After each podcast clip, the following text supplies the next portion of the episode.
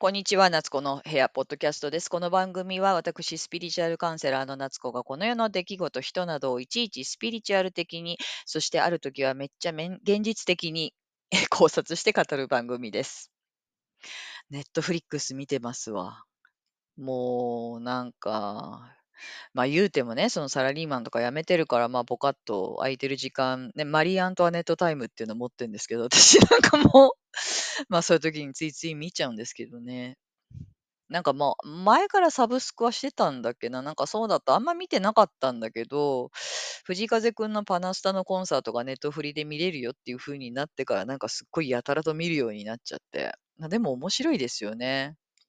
やっぱその海外の番組がいっぱいあるじゃないですか。ドキュメンタリーにしろ何にしろ。うん。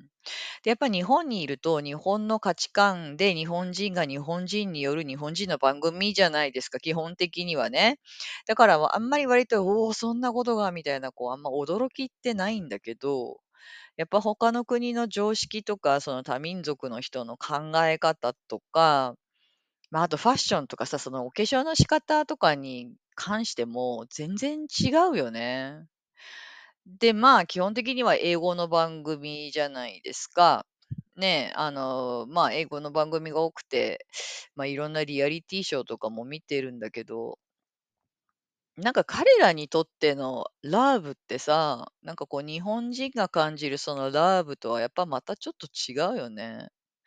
なんか I love you、まあ、I love チョコレートケーキも一緒だもんね。なんていうかね、なんかね、日本でラブ、愛していますってなんかもうすごい極みの、あのーまあ、愛情だったり愛だったりするんだけど、なんかこう、英語圏内の人のラブって、もうちょっとなんかこう、カジュアルとも言えるし、ある意味抗議というかね、いろんな場面で全てはラブみたいな、だ本当の意味でのラブに近いっていうかね、そのこう、ワンネス的なラブに近いのは実は英語の方なのかななんてちょっと思っちゃったりするんですけどね。まあなんかと、まあそんなことはどうでもいいんですけど。で、まあ、その今見てたのが、あの、クイアラブっていう番組でね、で、クイアっていうのは、まあ、その LGBTQ とかの、まあ、その性的マイノリティと言われている人たちの、まあ、総称としての、まあ、別の言い方なんですけど、まあ、それのなんかこう、リアリティショーみたいなのがあってね、その5組の、これはレズビアンのカップルなんですけれども、っていうのが登場してて、あので、その5組の人たちが繰り広げる、こう、愛憎まみれるリアリティショーなんですけど、で、そのカップルのね、まあ、コンディションが、まあ、あって、それはなんていうのかしら、どのカップルもまあ最低3年以上は付き合ってる。まあだから割と長く付き合ってるカップルで、で、そのカップルの片一方の人っていうのは、その結婚とか子供を持つとか同居とかっていうもう一歩先に踏み出したい人たちなんですよ。で、もう片っぽの人っていうのはなんかそこまで考えられないっていうか、それに対してこう躊躇があったり、あの、いまいちこのそれをこう、同意してない期間が長いみたいなカップルが5組集まってるんですよね。で、その5組の皆さんが、それぞれその相手を変えてね、うん、まあ、パートナーをちょっとまあ交換子みたいな感じになるんですけど、その結婚生活っていうのをまあ数ヶ月間ぐらいこう、数ヶ月もない、数週間ぐらい送ってみるんですよ。で、その後で、まあ、その、また元のね、元々のパートナーの元さやに戻るのか、もしくはその新しくペアを組んだ人といい関係になって、まあ、新しい一歩を踏み出すのか、もしくはどちらとももう、あの、さよならをしてしまって一人になるのかっていうのを、こう、まあ、選ぶタイミングみたいなのが、まあ、そのうち来るっていう番組なんですけど、なんか、なんかね、なんかさ、その、だ男女間の恋愛だと、こうなんか自分の私のなんていうのかしら、こう主観みたいなのがすごい入っちゃって、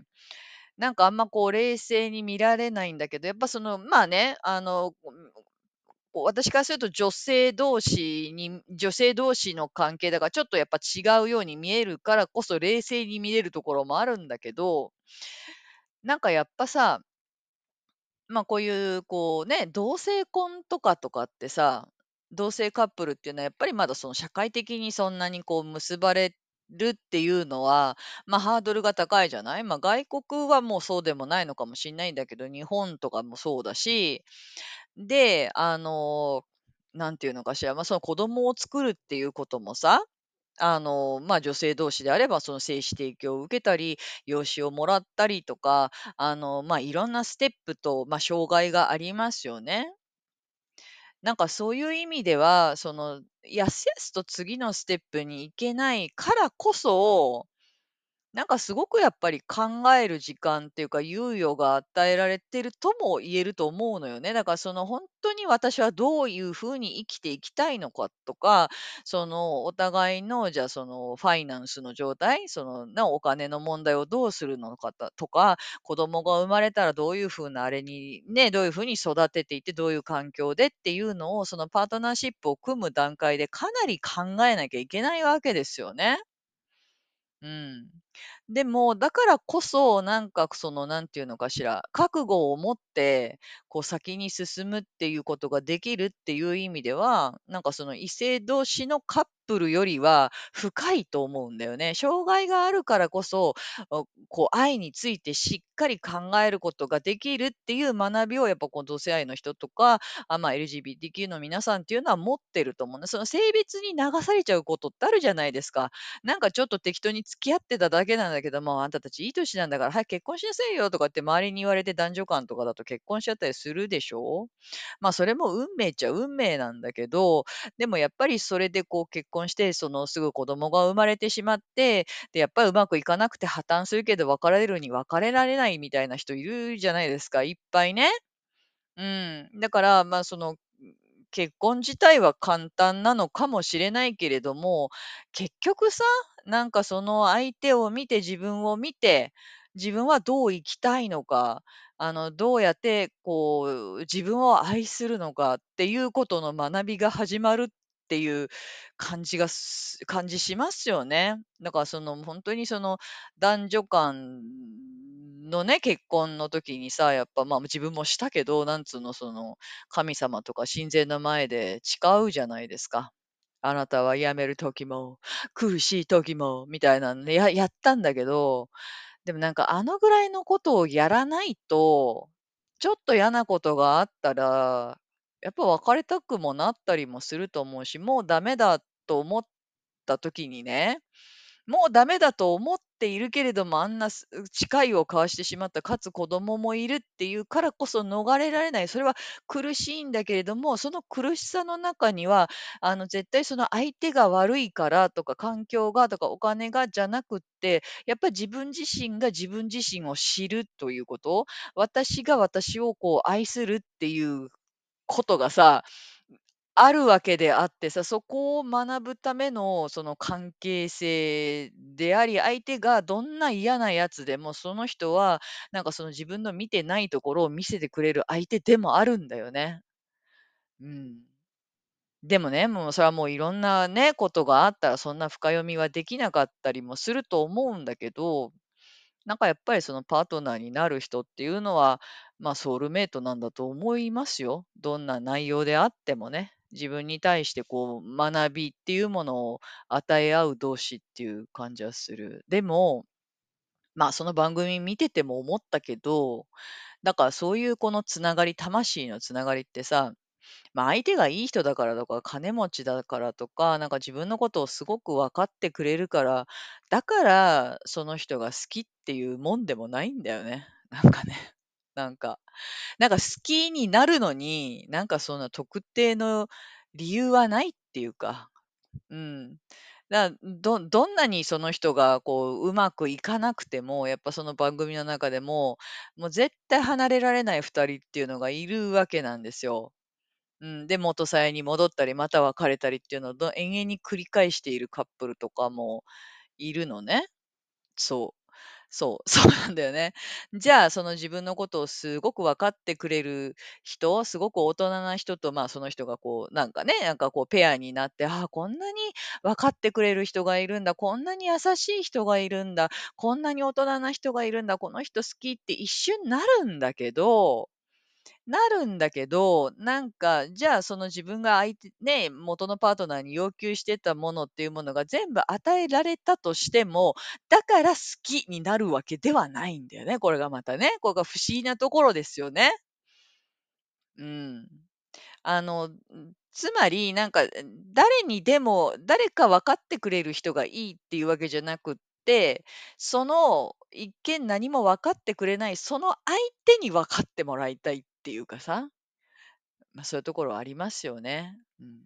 で、実際じゃあその自分の満たされたもの、欲しいってものが満たされたら、なんかハッピーハッピーになるのかって言ったら、なんか、え、なんかそんな良くしてくれちゃって申し訳ありませんみたいなね。私みたいな女にみたいなね。なんかそんなんでこう、むむしろ自分らしさが出せなかったりとかね。なんかそんなこともあるわけ。だからなんかもうほんとにそのカップルっていうのは、あの、恋をね、あの、どのカップルだって濃いんですよ。で、どんな付き合いの人だって、やっぱりその時その時に自分にこう気づきを与えてくれる人なんだなっていう風に見ていくと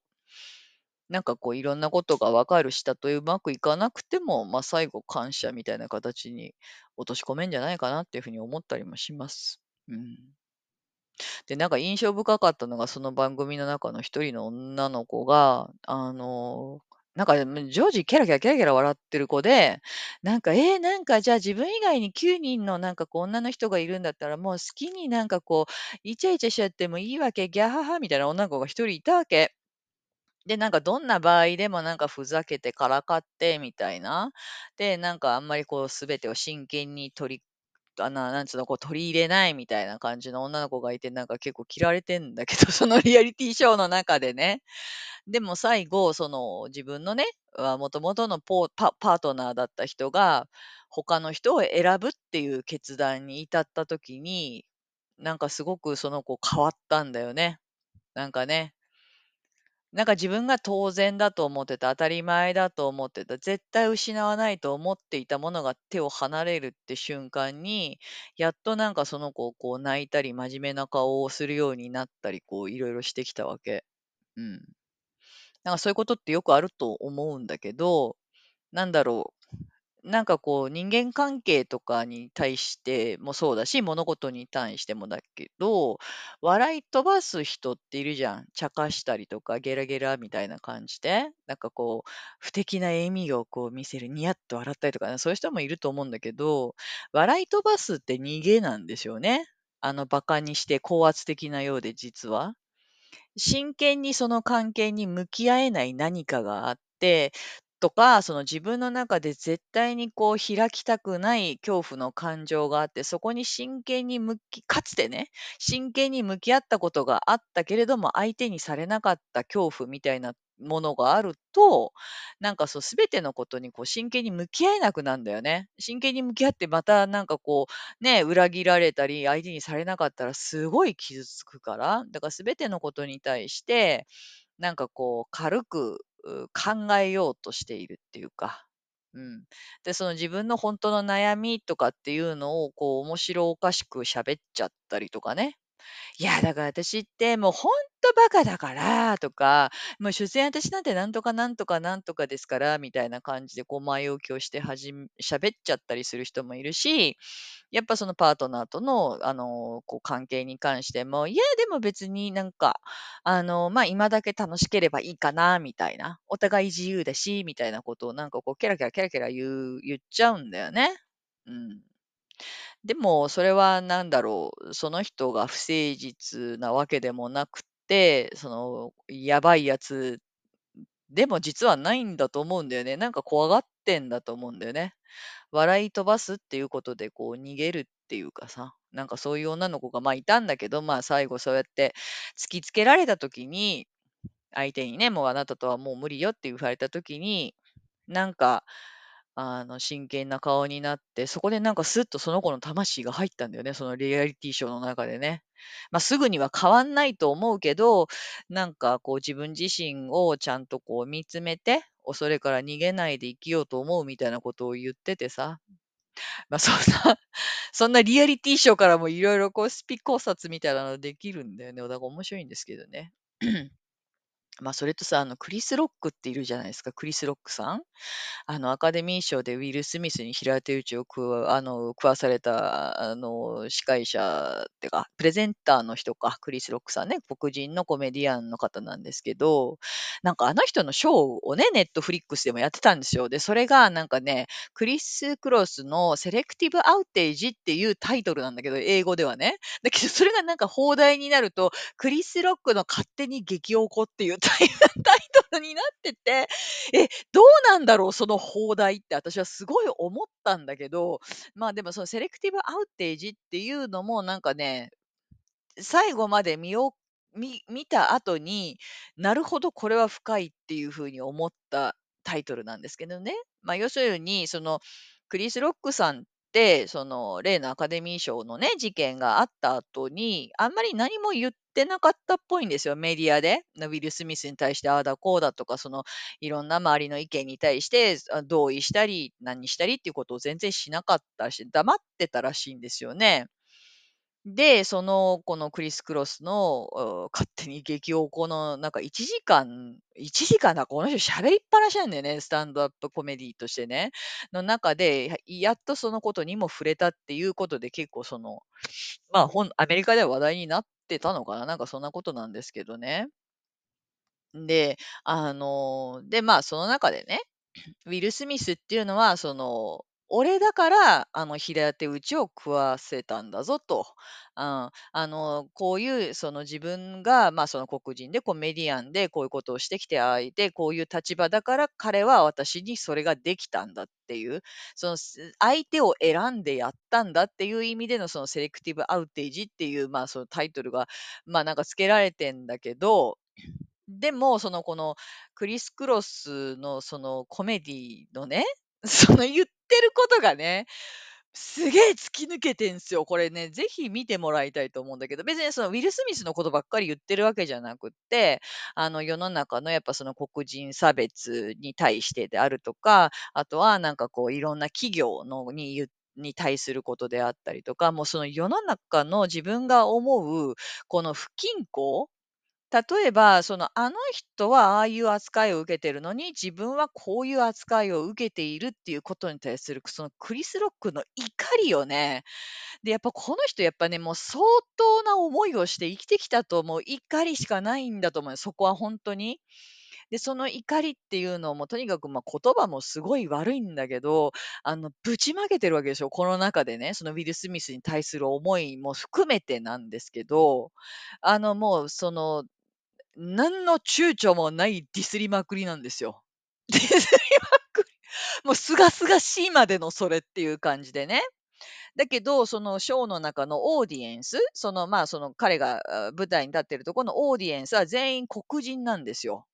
で、このクリス・ロックの内容をね、笑っていいのは多分ね、もうこれ黒人だけだと思うんですよ。で、私たちもそのね、私なんかも日本人で、その黄色人種でね、オリエンタルなんだけども、私たちですらそのクリス・ロックのその言っていることを手叩いてなんかこう笑えない雰囲気っていうか、その、なんていうんですか、うそういう感じがあるのよね。うん、だとにかくその黒人自体の黒人の皆さんが抱えてきたいろんなものっていうのは、なんかこういろいろ、あの、白人社会とか世の中をディスりながらも、こうウィットを利かせて、ちゃんとなんか付箋を回収して、笑っちゃうとこまで持ってくんですけど、その笑っていいのは多分本当に笑っていいのは黒人だけだと思うんですけど、でも彼はそういうこの、あのね、あのホールの中で、黒人がオーディエンスの中でそれをやって、まあ、それは言ってみればセレクティブアウテージでもあるわけですよ。なんかそのターゲットを絞って、この人たちだったらやっていいっていうところでやっているという意味では、セレクティブアウテージ。まあ、で、まあ、だからそれがそれの、の、なんていうのかしら、タイトルにもなったのかなって後で思うんだけど、でもなんかね、その場で私は座って笑うことはなんかこう怖くてできないかもしんないけど、あのネットフリックス上で聞いてたら、これはもう白人の人も、そしてディスられている相手もなんか笑っちゃうと思う。あのね、ものすごい賢いですよね、このクリス・ロックって人ね。もう偏見に満ちてますよ。死ぬほど偏見ですよ。で、こんなこと言われたら、まあ、相手はもう激おこだと思うんですよ。それこそ相手もね。とは思うんだけれども、だよね、もっともだよねっていうところもすごく言っているし、あの、なんていうのか、先に出した話題をこう巧みに付箋を回収して、とにかくその、あの、毒舌っていう芸っていうのはあるんですけども、超毒舌なんですよ。もうどうしようもないぐらい毒舌なんだけれども、これは芸になってるっていう風に思ったんですよね、私すごい見てて。ここまで突き抜けたんだったら、もう本当にこう完璧な芸になっているっていう風に私はすごい感じました。はい。っていうのは、なんか私はそれを感じたのは、その最後ね、クリス・ロックがあの全部話し終わって、まあ、最後はマイクボーンって投げるんですけど、で、その後聴衆ね、なんかスタンディングオベーションみたいになってて、みんなの前で手を挙げてこうやって、あのみんなの方を見てる、場面がね、最後あったんだけど、その時の目が真剣だったんですよ。もう、あれね、もうね、なんだろう、分かってもらおうと思ってない、あの人多分。こんな俺の気持ちどうか分かってって思ってたり、その相手に罪悪感を思わせて、自分に謝らせようとも思ってないと思う。とにかく自分の言いたいことっていうのをキンキンに研ぎ澄ませて、あの、批判はしているんだけど、批判なんだけども、それはもう生の声のリアルな意見っていうところまでなんか落とし込めてるんだと思うのよね。とにかくね、な、どう説明していいかわかんないけど、あれは責められた方ももう何も言えないような、なんかね、えとにかく、あの、命かけてるっていうかね、うん、なんか殺されてもいいと思うぐらいの気持ちでやってんだな、この人と思った。すごい真剣だった。うん、なんかちょっと感動しちゃうぐらい。これも私の感想だけどね。で、クリス・ロックは、俺は被害者面はしないって言ってるんですよね、絶対に。被害者面は絶対にしない。でも言いたいことはある。とにかく言いたいことがあるっていう感じで、この、そのね、あれも始まったんだけれども、で、その、ウィル・スミスのこと、まあ、に平手打ちされたじゃん？あの人って。だけど、そのアメリカとかって、とにかくその暴力を出した方が負けなんだよね。いかなることがあっても。殴った方が、その訴えられたら負けになるっていうシステムがあるんだけど、で、そのクリス・ロックだって仕事でやってたんだし、ウィルだってみたいないろんなことがあって、周りの人はそのクリス・ロックにね、いや、もう告訴しろよと。訴えたらいいじゃないかっていう風なことを言った人がたくさんいる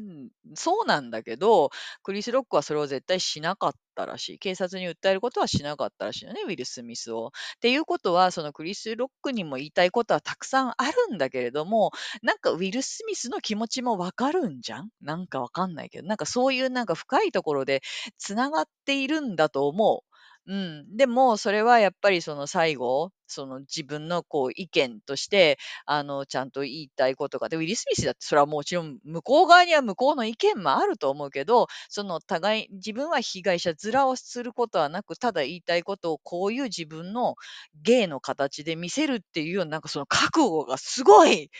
伝わってきたんですね、あれを見てたらね。うん。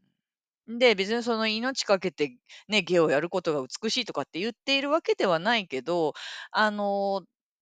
何かその提言っていうか、こう世の中に強く訴えかけたいものがあるんだったら、あの、真剣にやることだと思ったんですよ。なんかそれ、そう、前回の中田なっちゃんの話とちょっとつながるんだけどね。なんか人間が一番腹が立つ時ってどういう時かっていうと、自分の真剣な気持ちっていうのを、あの、馬鹿にされた時っていうか、相手にされなかった時だと思うんですよね。何に対してもね、その真摯な思いっていうのを軽んじられた時に、人って一番こう悲しいし、腹が立つし、気が、気あの、なんつうの、傷つくし、そしてそれを続けられると、その家族だったらまだそのなんかこうね、内なる秘めたるこうつながりっていうのがあるけど、他人だったらまあそれをされた瞬間もう、この人とは関わらないでおこうっていう思っちゃいますよね。なんかそう思いません？自分がすごいさ、だから仕事とかでも、例えばなんかその自分の能力とかをすごいこうね、こう批判されたりとか、お前はできないんだとかって言われている、うのも苦しいんだけど、なんか私がそれより嫌なのは、自分が一生懸命言われたことをやって頑張って成果物を出したけど、それがなんか、いや、ごめん、実はそれ関係ないんだよね、別にいいんだよね、みたいな扱いをされた時が一番腹立つよね。つまり何をこう、何、こう勝手に消化されたか、自分の時間、それに費やした思いとか時間っていうものを、こう相手にこう軽んじられた、笑われた、からかわれたっていうような、そのなんつうの、なんでもないものにされた時が一番こう人間って腹が立つし、あの、それが赤の他人だったらもう二度と付き合わないでおこうと思うよね、そういう人とね。うんだからなんかそのクリス・ロックのことを考えてた考えたらね、あ、この人は、あの、いかなるものも真剣に受け止めてるっていう風に思った。そこになんかちょっとこう、なんかこう感動しちゃったっていうか、だからなんか今回その中田のあっちゃんがさ、そのまっちゃんに提言をして、で、その後いろいろね、いろんな人が言った後、なんか第2弾をこう出したじゃない ?YouTube で出したんですよ。まあそこはなんかもう終始ボケ倒してて、なんかこう、いやなんか騒動起こっちゃって面白い母みたいな感じ だったんですよね。つまりなんか茶化して逃げたっていう感じ？で、その茶化している、これが面白いじゃないですかみたいなことにオリラジは多分持っていきたいと思うし、あとはそのなんつうの、そうとするしかなかったのかもしれないんだけど、でもやっぱなんかあの2回目の YouTuber 私失敗だったと思う。うん。だやっぱりそのことに対してね、まあ、野獣馬的でも何でもいいけど、こう真剣にコメントしたり、真剣に反応した人たちがいるわけじゃない？やっぱその人たちを、こう、なんかこう、ボケて茶化して、馬鹿にして終わる馬鹿にしてっていうか、真剣に受け取らい受け取りませんよ、あなたたちのことなんてってなったら、もうこの先何を提言しても誰も反応しなくなると思うんだよね。うん。だからなんか、あの、じゃあどうしたら良かったのかっていうのは分かんなかったけど、なんだろう、あの、さっきのね、ネットフリックスの番組の女の子にも思うけど、なんかその自分自身に真剣になれない、つまり自分自身の何かこう、本当はこう、とても純粋で、こう傷ついたり、こうひや、ね、やわやわとした部分っていうとこに向き合えないと、人はどうしてもこう、真剣じゃない態度っていう風になってしまうわけなんだけど、まあ、つまりその自分に真剣になれないんだよね。自分に真剣になれないと他人にも、あの、こう不誠実っていうか、他人に対するしんあの、対応にもなんかこう、真面目さを欠くっていうか、あえてそういう風なこう、不真面目な感じっていうか、うん、そういう風な態度に出てしまうんですよね。でもやっぱりそれで他人と深い関係っていうのは作れなかったりするし、あの、そうやってこう、なんとかこうアテンションを得ようとするけれども、あの、自分自身に真面目になれなかったら、他人と真面目な、こう、本当の意味でのガチンコのね、あの、関係っていうのは築けないとも思うんですよね。うん、だからやっぱなんか、あの動画見る限りあっちゃんはなんか逃げて、てかなんかあったんじゃないかな。ちょっとなんか変だよね、エネルギーがね、全体的にね。なんかあったのかもしんないけど、うん。あの、うーなんだろう。面白いっていうのは、真剣に向き合った先の芸だと思うんだよね。なんかね、あの、世の中を風刺して笑うっていうのは、真剣に向き合った先の先だから、すごい高度なものだと思うんだよね。なんかその高度なものとは何かっていうものを、なんか、まあ私はちょっとクリス・ロックの、あの、スタンダップコメディの中に垣間見ましたけどね。まあわかんないけど、うん。なんかちょっとあっちゃんどうしたのかなと思って、ちょっとそれはすごい感じた。うん。なんかでもまあ私もそういうのになんかこう気持ちが向くっていうことは、なんか私自身も私にもうちょっと真剣になれよっていうことなのかななんて思ったり、まあなんか今日は長々と喋りましたけど、そんなこと思いました。また何かあったらアップします。ありがとうございます。聞いてくださった方。それでは。